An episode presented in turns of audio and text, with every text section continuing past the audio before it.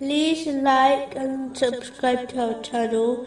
Leave your questions and feedback in the comments section. Enjoy the video.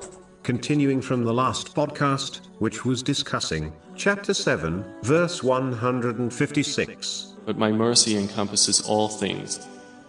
So I will decree it especially for those who fear me and give zakah, and those who believe in our verses. Specifically, it was discussing the importance of donating the obligatory charity. Muslims must understand that donating the obligatory charity does not only protect them from punishment, but it leads to blessings in one's life, which far outweigh the wealth they donated. In fact, the Holy Prophet, peace and blessings be upon him, has made it clear, in a narration, found in Sahih Muslim, number 6592, that charity does not decrease one's wealth. This means that when one donates, Allah, the Exalted, compensates them. For example, provides them with business opportunities, which leads them to gain more wealth than they donated. This repayment is confirmed in many places of the Holy Quran. For example,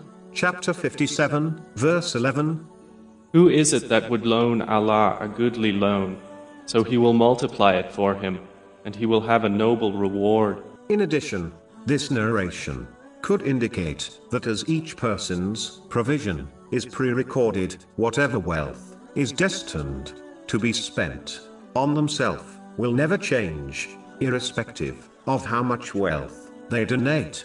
This is confirmed in a narration found in Sahih Muslim, number 6748. True belief involves fulfilling the commands of Allah, the Exalted, refraining from His prohibitions, and being patient with destiny, according to the traditions of the Holy Prophet Muhammad, peace and blessings be upon him. This includes the duties towards Allah, the Exalted, and those towards people, such as loving for others, what one loves for themselves, which has been advised in a narration found in Jami R. Tirmizi, number 2515. This requires one to learn and act on Islamic teachings. It is through this attitude which led to the success and superiority of the companions. May Allah be pleased with them.